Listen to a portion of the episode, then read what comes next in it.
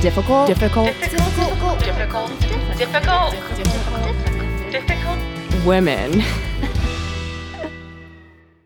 zippity doo dah. Actually, I'm not sure we're allowed to say that anymore because Oh, that movie's oh. like banned.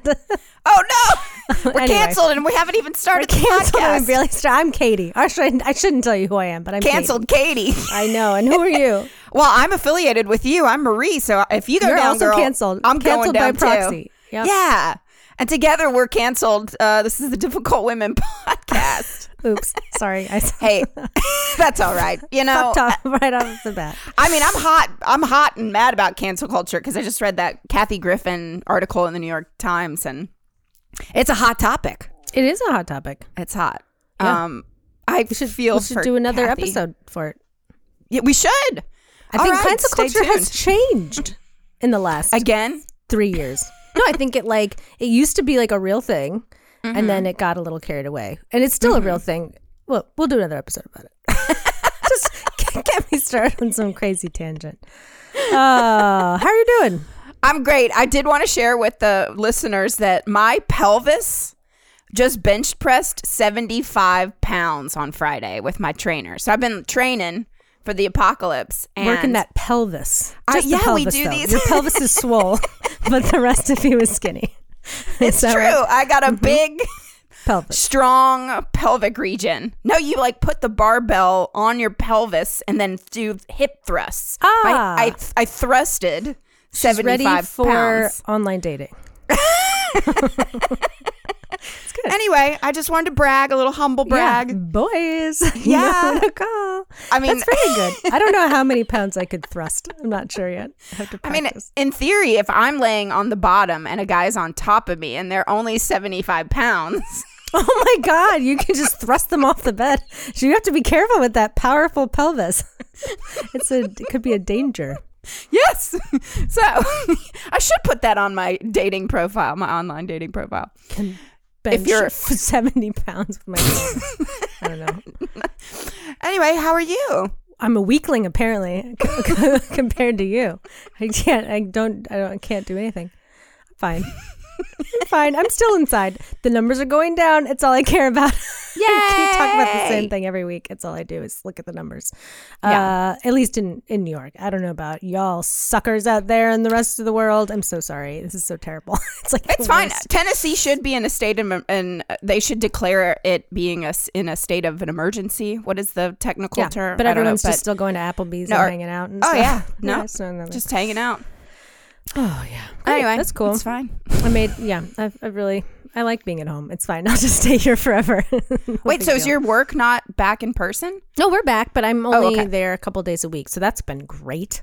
Love that. See some human beings, not just talking Love to it. myself for once. Exciting. Um, and then working from home. Love Nothing it. that nothing that uh exciting, but that's okay. Mm. But sometimes no news is good news. You know I would say so. You know what also is exciting what? is we are gearing up for a self-love challenge. Very exciting all through February, and listen up to what we got to say about it right now. As we all know, February is the month we all associate with romantic love and all the loving gestures that come with it. But let's be real. For so many, this day comes and goes, leaving us feeling anything but loved and adored. Well, it's time to stop whining and start winning at love. Join us every Tuesday this month as Difficult Women teams up with the intuitive love coach Lori Bryant Woolridge for our 28 day Soul Sexy Self Love Challenge. This challenge is designed to help get you out of the habit of looking for love in all the wrong places and into the habit of finding it within. Quite frankly, it may be the most important love fest you'll ever experience. Oh, I'm excited about that challenge. It's going to be really cool. And like, really, I don't know, inspirational. Speaking of inspirational, uh, we have inspired someone to write an email. Woo! An email! I'm excited about. This is a great email. This one is in response to our masculinity the- is woke culture killing masculinity episode, episode 138 for those of you that Oh. are keeping track. Uh, and our our friend Steven wrote in and he says, "I definitely enjoyed this episode as it made me aware that there are apparently people who feel that woke culture, i.e., treating people with respect, is somehow attacking their self image as a man. Honestly, what you were describing sounds like a bunch of misogynists who are trying to rebrand their attempt to control others as an attack on the misogynists themselves.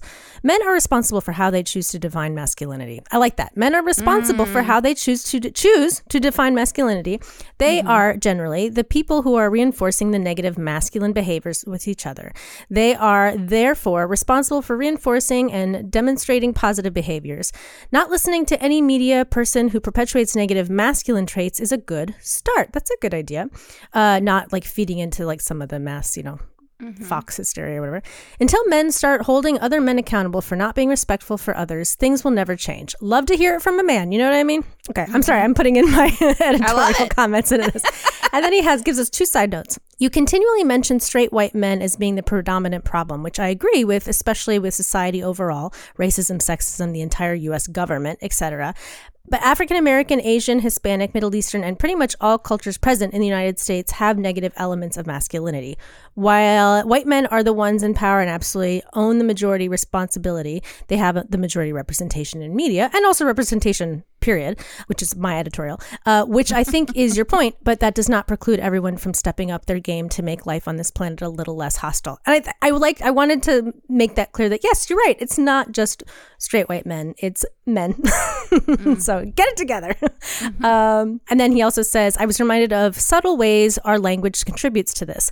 Language for everyone probably needs to change by dispensing with phrases like stop bitching, man up, be a man, don't be a pussy, wearing the pants in the relationship, etc., and instead be more inclusive.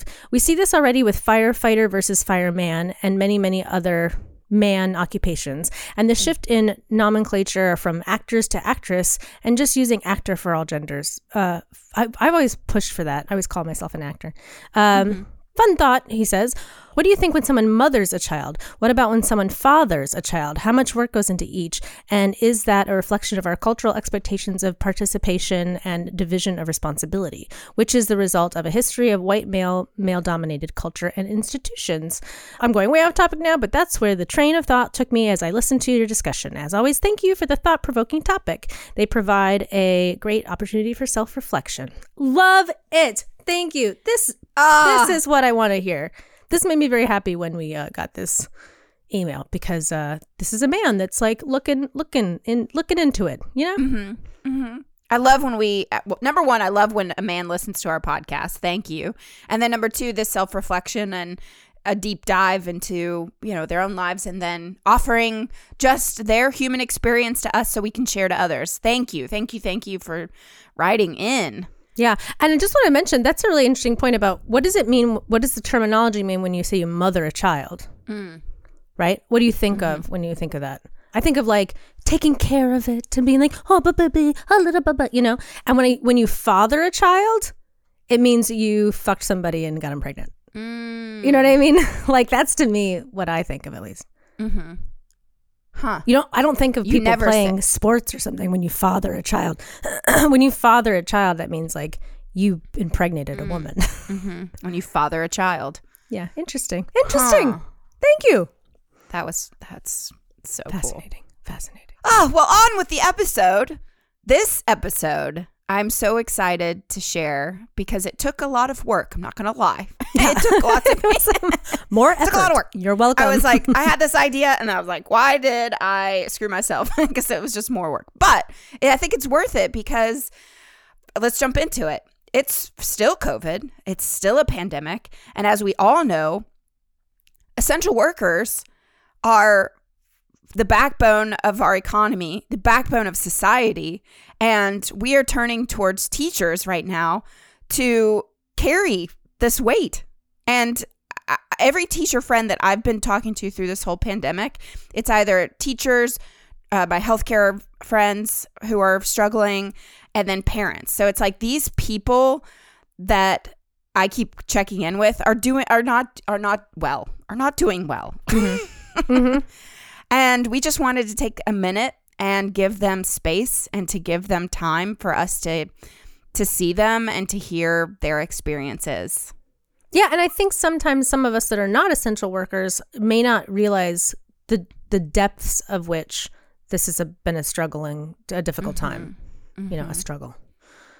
So we have three teachers that we spoke to, sort of from different walks of life and backgrounds. And we're just going to play some of their um, thoughts on their experiences through this time. We're starting with a friend of the pod who um, is a teacher in like a lower school music scenario. And she had really interesting things to say. I'll go back to March 13th, 2020, um, when it all began, and it was terrifying. In addition to dealing with all of the COVID anxiety and pandemic, like what's going to happen with the world type stuff, um, I had never taught online. Zoom was not a word that we really knew. We didn't know any of the platforms that we were going to be using to dispense material. We didn't have the tools, and we were totally thrust into it with zero, not zero preparation. We actually kind of saw the writing on the wall and talked about, um, had some meetings about what it might be like if we went virtual. But all of this was sort of with the expectation that it might be like a week or two weeks. Um, I don't think anyone foresaw what was coming down the pike. Fast forward t- through the summer, it became clear that we were not going back in person and everything was going to be over Zoom. Oh, then I remember being really nervous about like having kids on Zoom and parents in the room. I definitely had classes where there were parents clearly sitting or tutors like side by side with the kids. And that's just a weird experience in general because I am used to teaching children and your demeanor and your everything changes when like an adult is in the room and you're acting goofy and doing silly things. Um, the days of Zoom teaching were really exhausting. Um, I would have several hours of back to back classes. So it would be like I would have a grade a day. Um, and it would, you know, so I'd have fourth grade on Mondays or whatever. And I would have two or three hours of back to back fourth grade classes. Like if I was lucky, I had a bathroom break in between.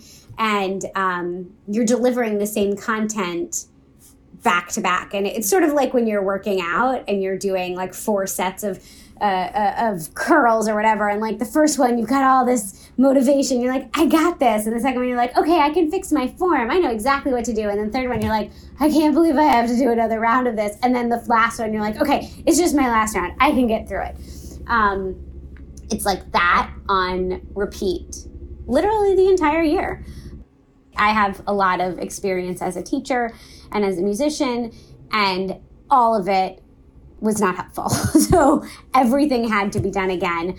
Um, I spent so many hours developing um, lessons and trying to figure out ways that I could create content like that the kids could play along with, but I couldn't ever really check on them because I could never sync the sound with their unmuting it was really hard to check on their progress. And I kind of didn't really care. That was just not the goal for me. My goal was the entire year, and I made it very clear, was how can I get these kids to find some joy and use music as a way um, to find joy, find the fun, to turn to music when things are hard. And I think I was really successful with that. So, like, even though everything was harder, it really did lead to some richer lessons, which I never would have anticipated. So, it's actually been really interesting how rich the curriculum has been and how nice it is to not have the pressure of performing and how much you can do such a deeper dive on things. And like, there's just no rush on time other than class, like I don't feel like I have as much of an agenda. We're still not singing because um, when you sing, you're obviously expelling more air, and there's like all these studies that we follow from aerosols, and we're definitely on the conservative side. Um, but because my little kids weren't vaccinated, everything um, we still they still have not sung. I haven't heard them sing since March of 2020. Um, and then like as a teacher, as a human, I feel like those things are not necessarily combined. Like I am exhausted, overworked. Um, everyone has more responsibilities. You know, there's more lunches to supervise. The supervision of those lunches is really hard to make. You know, they're often outside. It's cold. Um, kids are carrying their lunches and then they forget things and they have to run back inside and they have to keep their distance and you have to sanitize and washing hands and lining up and keeping them spaced apart. Like it's just sort of things that you don't necessarily um, think of. And we still have all the responsibilities. You know, you still have to write your comments, you still have to do carpool line, you still have to, you know, do all of the duties and the meetings.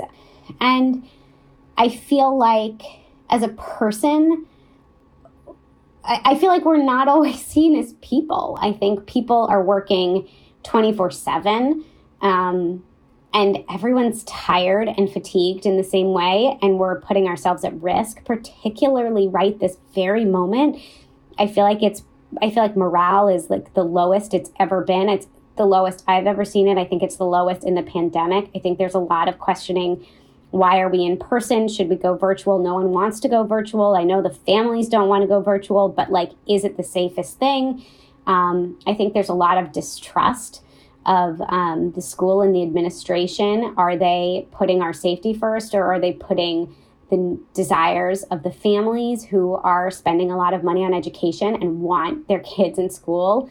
Um, I think we're being told, well, it's a mild version, and if you get it, it won't be that bad. But maybe people don't want to get a mild version of a potentially deadly disease. Maybe people have immunocompromised family members at home that they have to um, interact with. Maybe they are caring, maybe they want to see their grandparents. We have sacrificed so much. And I think a lot of us are really conservative in terms of, you know, personally, I have been to a restaurant, like I sat outside at a restaurant once in two years. And yet, day in and day out, I'm going in to put myself at risk and my family at risk for these kids. And I certainly believe in what I do, but like I'm also a person and feel very unseen and very unheard and unsupported. You know, there are days when you get an email at 8:45 at night saying we need asynchronous lesson plans up by 7:45 in the morning or you get told we have to have an emergency faculty meeting at 7:30 on a Thursday um, or we need you to attend this workshop in August when we're not back, but we're giving you lots of notice so that you can do it anyway. Our teachers have their kids at home because their kids' schools are virtual, but they were in person and they're now confronted with how do I, what do I do? Like, I can't bring my kid to school because they've now been exposed to COVID or they need to quarantine or they need to get on their Zoom. And it's like, it's the double dilemma because at least when everyone was virtual, everyone was virtual, everyone was at home. And it was impossible, but at least you could like wave your child off while you're finishing teaching your class and then go tend to them or say, hang on, guys, talk for a second, answer your kid's question, and come back. But now you literally have to leave children at home or not go into work and then create lesson plans for a sub who probably has no experience in your subject area. Um, teachers by nature, we're planners, we're organized, we are thinking ahead, we know what's coming. And all we've learned is like plan, you plan and you replan and you throw plans out. And it's testing um, every fiber of your being. I feel like there's just a lot of finger pointing and um, anger and resentment and exhaustion. It's really hard. It's just really freaking hard. I don't know how to describe it other than that. Oh, God. yeah. I mean, I think that there's a couple things that struck me from that the conversation that we had and partly I think that number one, there's this, there is still this real issue of some schools are going virtual, mm-hmm. some are still on Zoom, and that like there seems, to, and I think this also applies to like medical professionals and things too, but it's like there's a total disregard for the fact that these essential workers also have families and right. also have things outside you know some some teachers are 20 and don't have a family and maybe you know not that it's fair to put more burden on them anyway but like a lot but a lot of people don't So that's something that I thought was kind of like right. You know, like we- we're not nationally on the same page about any of mm-hmm. this. Mm-hmm. What really stood out to me is that how important the arts are in I think times of trauma and and how she was saying like music does bring joy. And mm-hmm. I totally you know coming from a theater education background and understanding that the arts are being cut from public schools constantly the fact that she's able to bring joy to her students through music is so very important during a pandemic i think. Mm-hmm. And um, it just makes me sad for other schools that that has been cut Yeah, absolutely. And this Um, is a private school that she's working at. Right. So if you because i think that that's so freaking important just as important as sciences and math and stuff um, and especially like as she was saying and as you're saying now too during a time of trauma and during a time where, where everything is stressful and hard to be able to have something to turn to like that is really valuable and we don't give enough props to the music and arts teachers totally um, in terms of how much value they do add to people's lives and children's lives and things absolutely yeah. absolutely and the amount was- of pressure she must feel from that because knowing that what she does does bring joy and happiness to her students and then Yeah. and knowing that they need it more than ever Yeah. The other thing that boggles my mind that I'm not sure people fully understand is that like while it's really really cool and she really spun this in a positive way that um, she was able to find some like lesson plans that ended up or build she built lesson plans that um, were really enriching and she found new ways to sort of teach things or found new things to teach because she couldn't do like singing in person. Um, and that was valuable to everybody and really cool but like i don't know if anybody's ever out there is like taught before but i did i taught sat classes for one point and it's totally different on some levels. But one level in which it's the same is that like the first time you go through the plan it's like okay you're flying by the seat of your pants you're figuring it out as you go. You're like how do i teach this so that people want to like hear it? And once you sort of see what's working then the next time you teach it you have something planned out. You have something there and you can rely back on this plan that you know works. To the amount of work it would take to have to keep rewriting a plan, finding new things. Already, we don't, and, and this is happening for schools all over the place. This isn't just this particular school, but mm-hmm. like that the amount of extra time that the teachers are already putting in and not getting paid for. And then Right. to have this kind of level, and you're not getting paid for it. They're not getting paid extra to do Right. this. Mm-hmm. So the like, amount I don't of know. hours that it takes to build a curriculum that, i mean i can't speak for private forever. but for public school they actually have a totally different department of teachers writing totally dedicated to just writing a curriculum for the Well, schools what's hard then in private schools, they don't. They don't So it's So up to the individual teacher. crazy And then to raise your kids, you know what I mean? To raise a family, to come home and cook dinner, whatever the fuck they expect everybody to do, you know, to, you know, then on top of it, if somebody gets, si- maybe your child gets sick from COVID while you're teaching, like then what are we doing, you know? So, I mean, the, the, and then you're, so you're teaching on Zoom or you're teaching in person all these hours, and then you're also rewriting lesson plans like crazy. Mm-hmm. I just, mm-hmm. I can't, everybody should be getting paid double at, at least. And again, I think that part of what strikes me about this too is it's like the, not having a national response that's been like even, you know what I mean? Or having like, this is why government is is useful and important because someone can come in and be like this is what we're going to do guys this is going to be the rule across the board and like everyone's going to be fine with it you know what i mean and we're going to like Right. make it work so that we're all working together anyway but um yeah i just thought that was really eye-opening um so thank you for for um sending that in for us Yes, thank you so much. That was really powerful to hear. All right, our next one is another friend of the pod, and she teaches at a college. So let's listen to this. Hi, my name is Gina, and I am a college professor who teaches theater and theater education. I tried to write and record this yesterday, Monday, the 10th of January, which was the first day of the spring semester. But ironically, I was too anxious to sit and do so. And look, I have it comparatively easy. I teach college. My face to face time is considerably more limited than a K 12 teacher. In general, college teachers can do things like cancel a class, end early if we're done with what we needed to cover, have class outside. Last semester, I was teaching the senior capstone course, and one of my students told me there was a puppy event on the main quad. We were all having kind of a rough week, so we voted to spend class playing with puppies instead of staying in the classroom and discussing the reading. I can do that. I can spread a discussion over a week when students get excited about something instead of having to move on to the next lesson because of a district mandated pacing schedule. I have that kind of flexibility. I get to work with my students, for the most part, where they are and with their input and collaboration. All that said, I teach in the mountains of North Carolina. My county is one of the highest transmission counties in the country.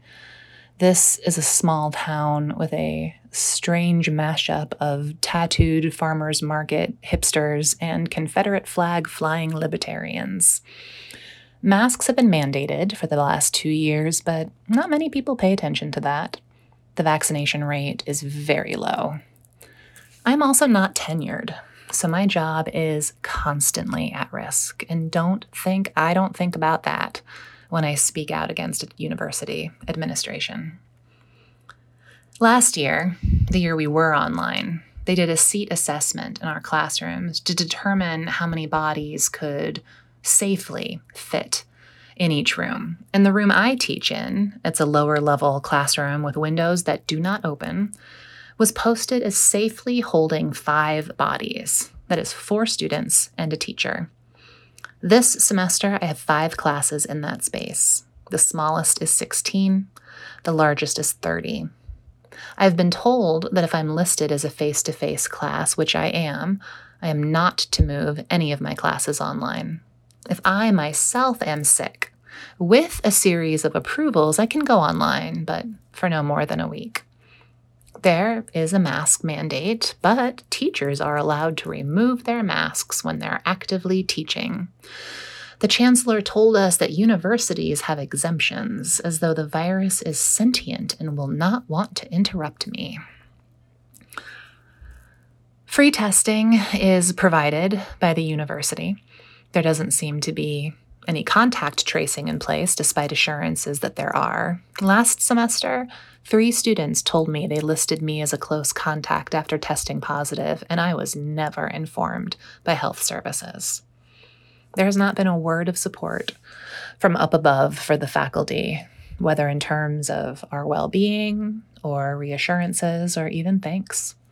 We are scared and we are frustrated and it's not just because we don't feel safe, but because we don't feel as though our school cares about our health or the health of our students. And I am scared. I know that as someone who is both vaccinated and boosted, that even though it's very likely that I will get sick and soon, it is unlikely that it's going to be serious.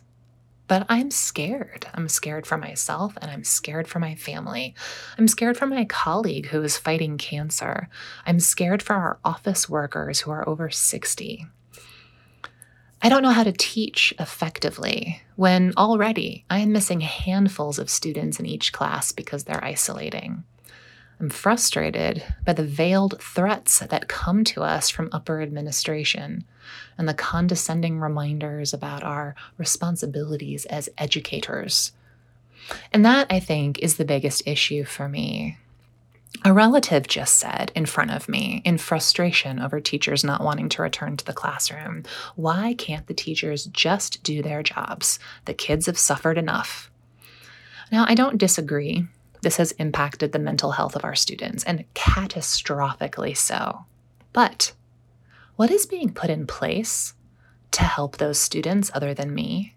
What is being put in place to help me help them? What's being put in place to help me?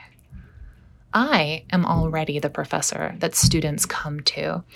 And every semester I hit a point where I'm not sure how I can continue to cope with secondhand trauma. And that is in regular times. My students' anxiety and depression, their grief and their fear and their despair has increased exponentially. But our mental health services have not. I am still the person they are coming to, and I am not doing very well. I was a public school teacher for 15 years, fifth grade and high school. I am barely hanging on here, and I am thanking every star in the firmament that I'm not in a K 12 classroom anymore. Who is helping the teachers that they expect to fix student trauma? Why doesn't just do your job include because we need and appreciate you, and so we are providing support to help with your students' mental health? I'm not a therapist. I'm not a grief counselor. I do not specialize in trauma rehabilitation. And in our careers, we are expected to be all these things, and we can't do it. We never could, but we especially cannot now. We cannot during this. I teared up a couple times. Um, it's just not fair.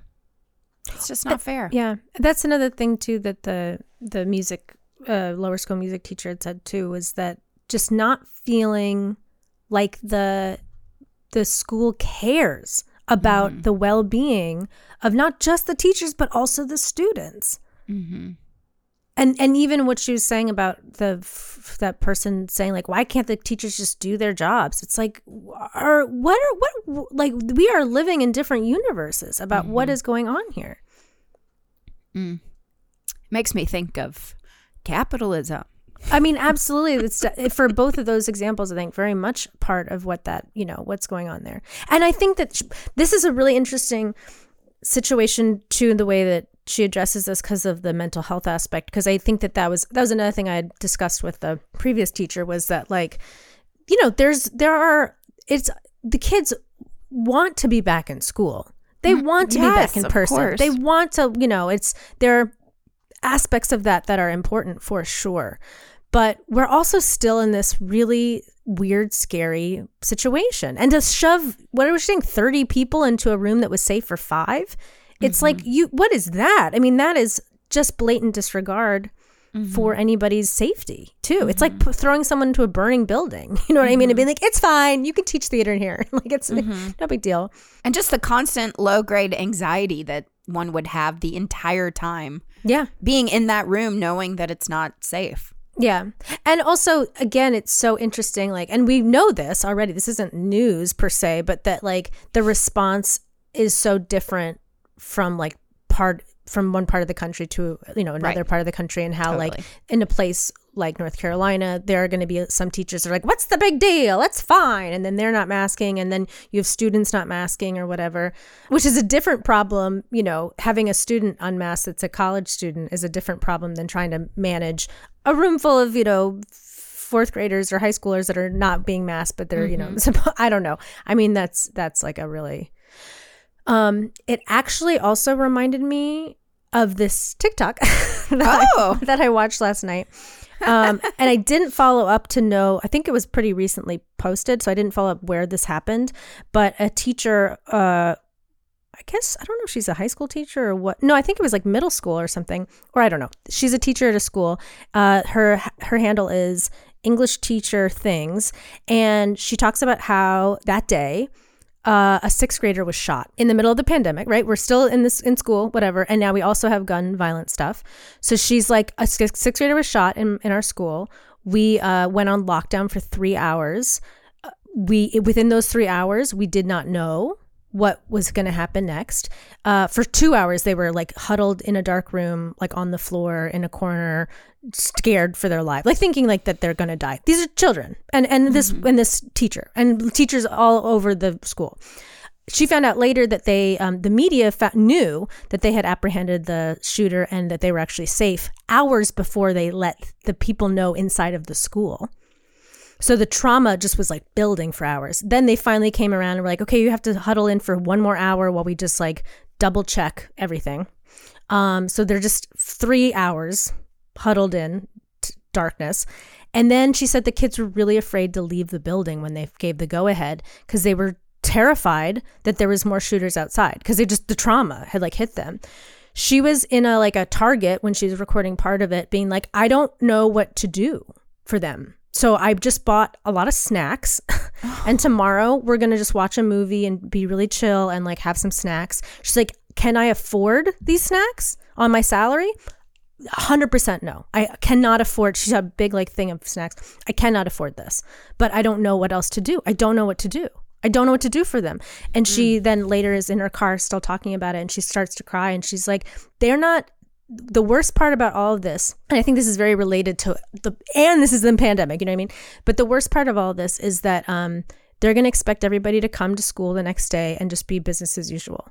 There'll be like a little bit of grief counseling, but nobody's really addressing any kind of mental health issues. They just expect people to kind of like plod on and keep going, which is also very much a capitalist kind of way of of you know business as usual kind of thing, and not not really addressing the toll that that kind of thing can take on uh, p- humans, and that I think similarly a shooting happens all of a sudden so then there's that kind of trauma. But but i think we really underestimate how much trauma is has been happening for 2 years especially to people with brains that are not fully formed because they're under the age of 21 you know or whatever it is. Not i'm not offending children but i'm just saying that that's um and then on top of that in america we have issues like gun violence you know? And that and that over and over the expectation that it's like you just deal with it. Suck it up and deal with it. Why can't you just do your job? Mm-hmm.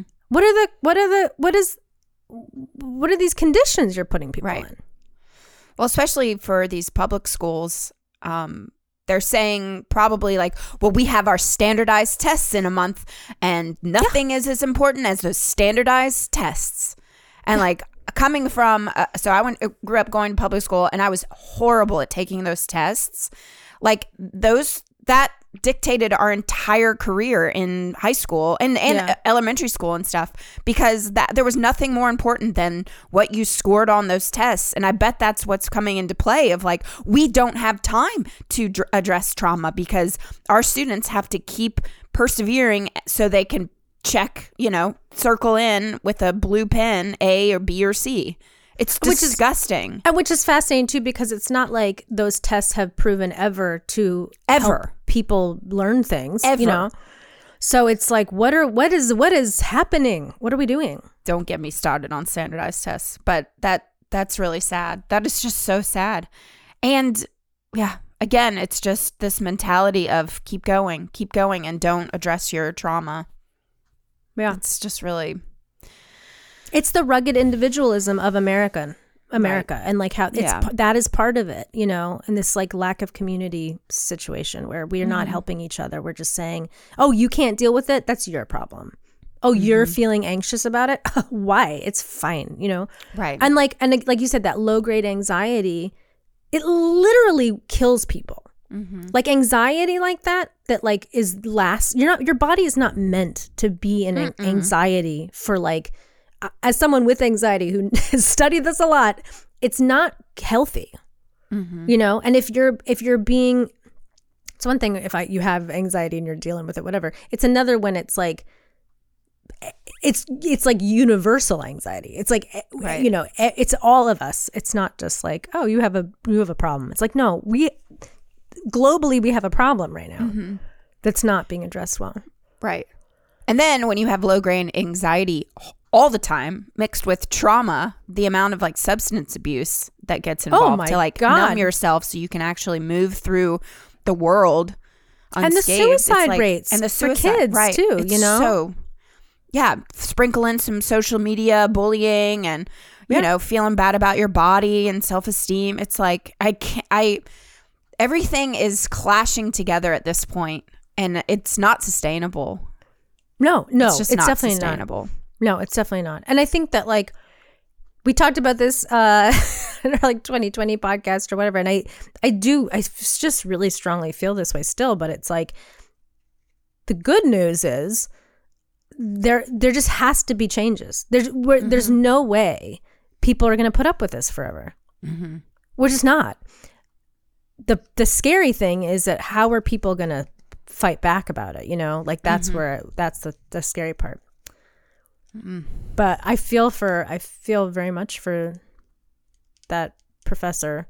And mm-hmm. theater's really hard. Like I, in my job, you know, I work with a ton of actors, and like some of them are really young. I, we've worked with some kid actors, and we've also worked with actors that are maybe out of college, but they went to like a program after, like a two-year program at like Atlantic Theater Company or something like that. Mm-hmm. And in the, they have to do it the whole thing in on Zoom. So I understand that theater, especially, can you imagine trying to learn theater remote by yourself? I mean, that's not what that art form is about. So I I understand that the challenges of um, even just trying to teach a theater program must be extremely stressful when you can't touch people and you can't you know and even when you're in the in the room together you're still like you know can't have a makeout scene like you want to have romeo juliet or whatever it is but like yeah. Well, then I quit. yeah No, forget it that's the only reason i got in was all the kissing All right. Our last teacher that we're going to listen to kind of, I think, is pretty damn joyful, which is refreshing. Just listen for yourselves. Um, she is a, another dear friend of the pod. Um, she actually, this is her first year teaching, and she teaches kindergarten in the South Bronx. So let's take a listen. the weird thing is that this is my first year as a teacher. So I don't have any other experience. So all I know is teaching during COVID. This is my lens. It's crazy because with these kids, the idea of seeing them with their masks off, I feel like it would be like seeing them naked. Like every time I get a glimpse of one of them without their masks on, like during like lunch in the cafeteria, like if I go down there early and they're still eating, I'm like, oh my God, Stephanie, like your face, that's what you look like. And they also don't know what we look like really.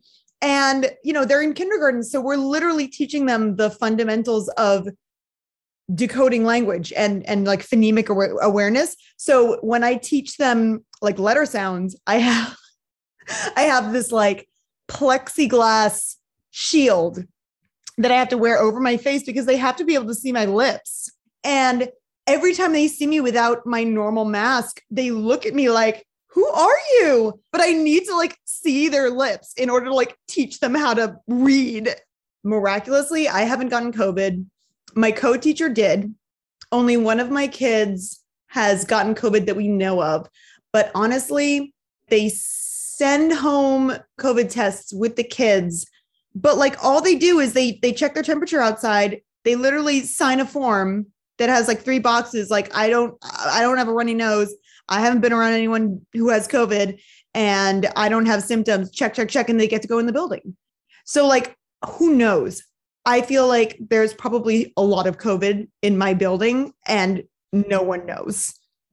I don't know like what your experience has been talking to teachers who teach older kids, but 5-year-olds are all over each other. And honestly, maybe it's just like an instinctive thing, but at this point, they need love and joy so badly. So like, oh my God, like I give them hugs, like I give them kisses. At this point, I don't give a shit about COVID. I'm just like, no, like I they need like some kind of intimacy and like nurturing. They just they need it. It's crucial.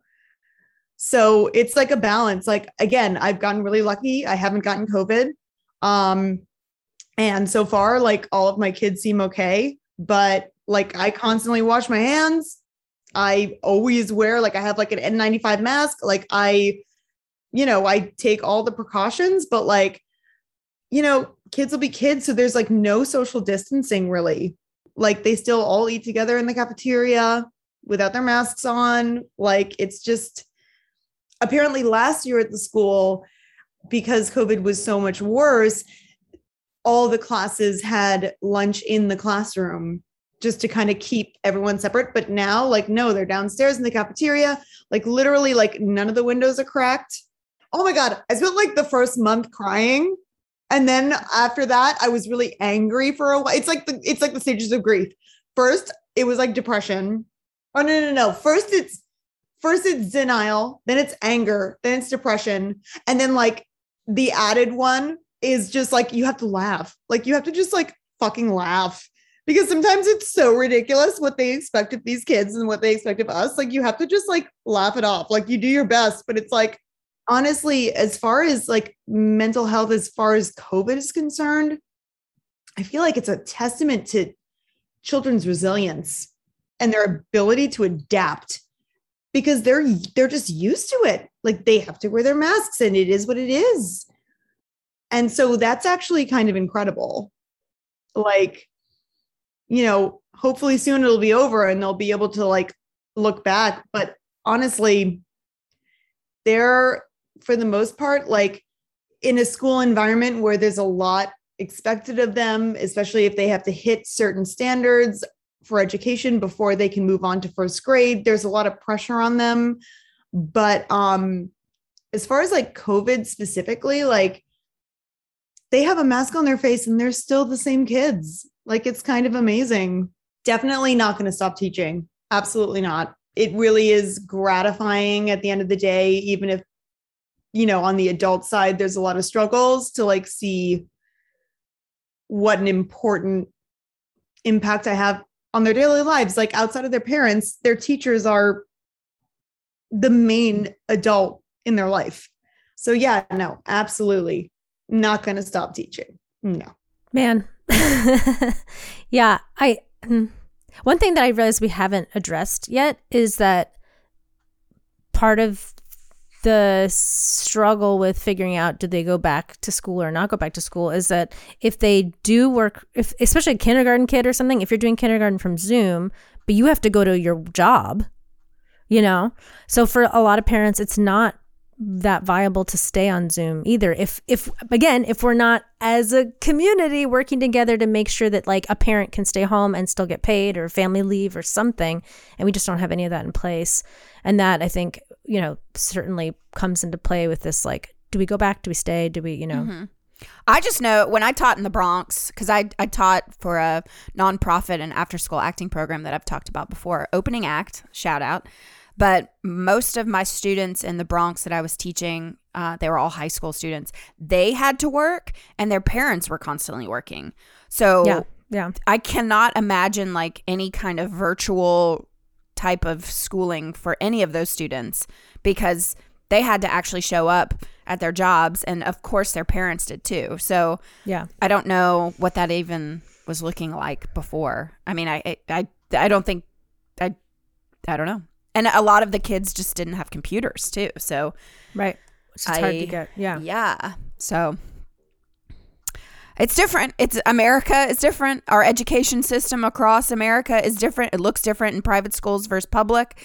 And like it's a fucking shit show because there's absolutely no leadership across the board to help guide these students uh, or and these And teachers. the teachers. hmm And I think with that last teacher, I did edit out a lot, but we really had a nice dialogue about just the amount of privilege that goes behind. Um, so she was a nanny before, and the amount of privilege that the the kids that she was a nanny for versus her kindergartners in the Bronx Yeah. and um, just the amount of access. And I know that we've had a lot of conversations this past year, um, just understanding privilege and the proper access to education. It's the American mentality of like pulling yourself up by the bootstraps and stuff. Like, fuck that. Fuck that phrase. Fuck that mentality because it's not the same for everybody in America. Not everybody has the right access or the proper access and privilege. Yeah. And I'm just sitting here thinking, like, what is the solution to this? Like, what is, how do we, What is Yeah. the, and certainly in the, the way that we run things here, the solution is not this easy, like, slap, you know, slap. That's what everyone's been trying to do for years is like, let's Totally. just do an easy fix on this. Even things like send more money to the public schools. It's, that doesn't do anything because there's not a really unified Well, they're saying right now, right now they're saying let's send all the like more money to the public schools with the highest standardized testing. So if you score Right. better, you get more money. But Right. that then takes away from Money any from sort of yeah, it's so fucked up. That's a national thing that they're trying to pass right now, which Right. is so fucked up.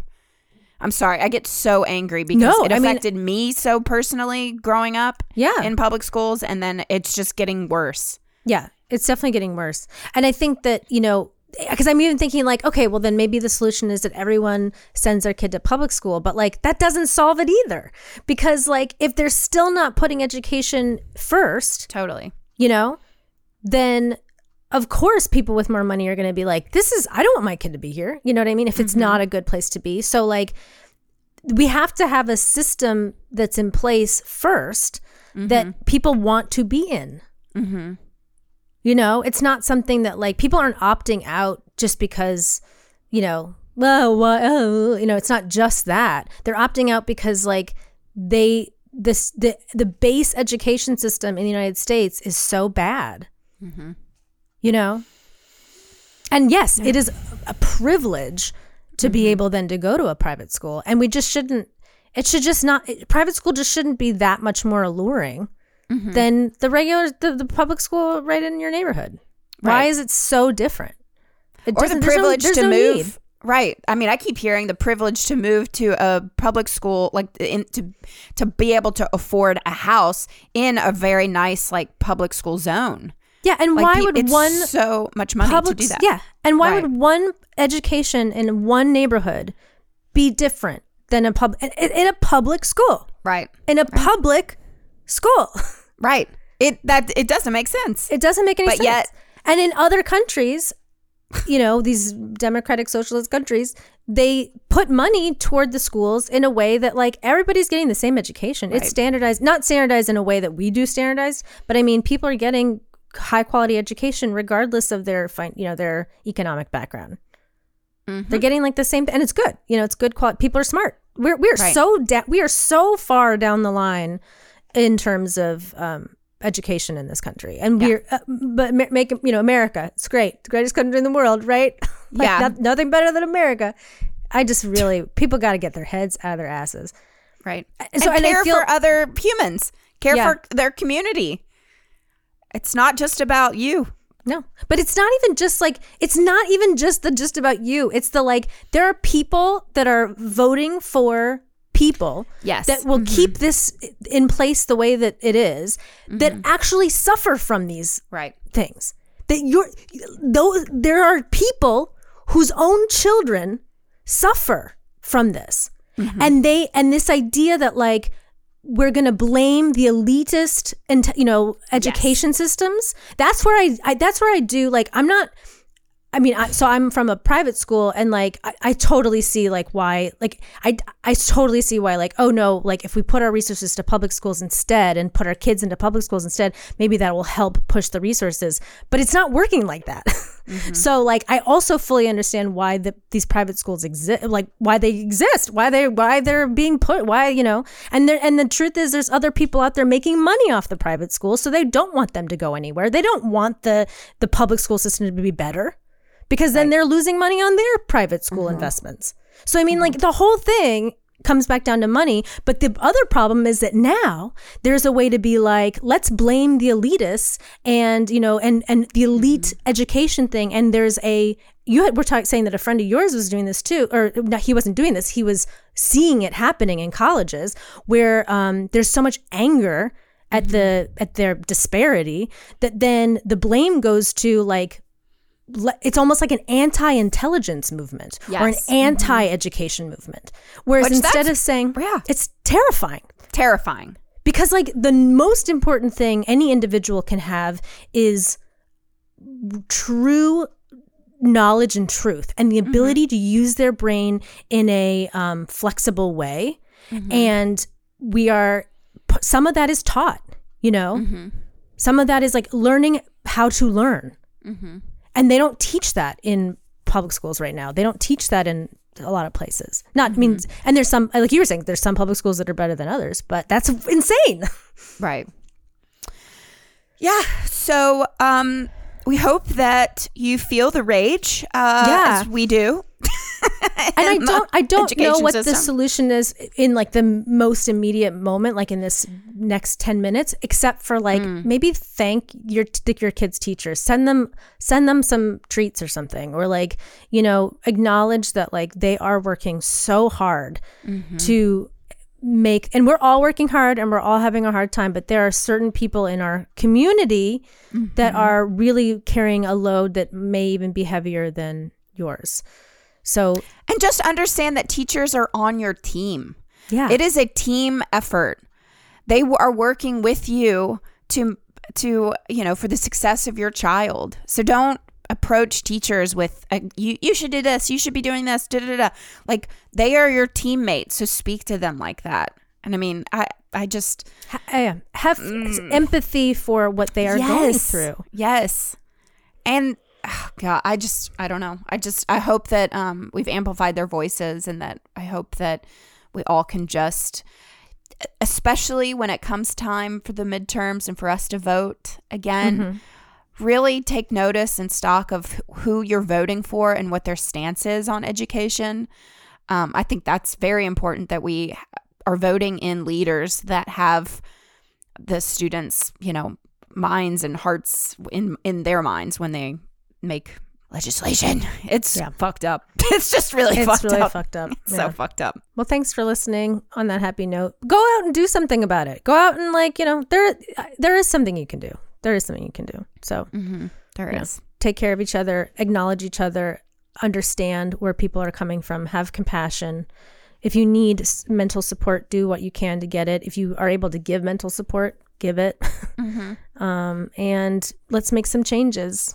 Mm-hmm. And if you're a teacher yourself and you're listening, shoot us an email. We'd love to hear how you're doing doing and if there's anything we can do to help. I don't know. Just we'd love to hear from you and hear about your experiences. So, thank you all so much for listening. We're excited for next week for our self-love challenge. Yeah, tune in again. See you. Bye.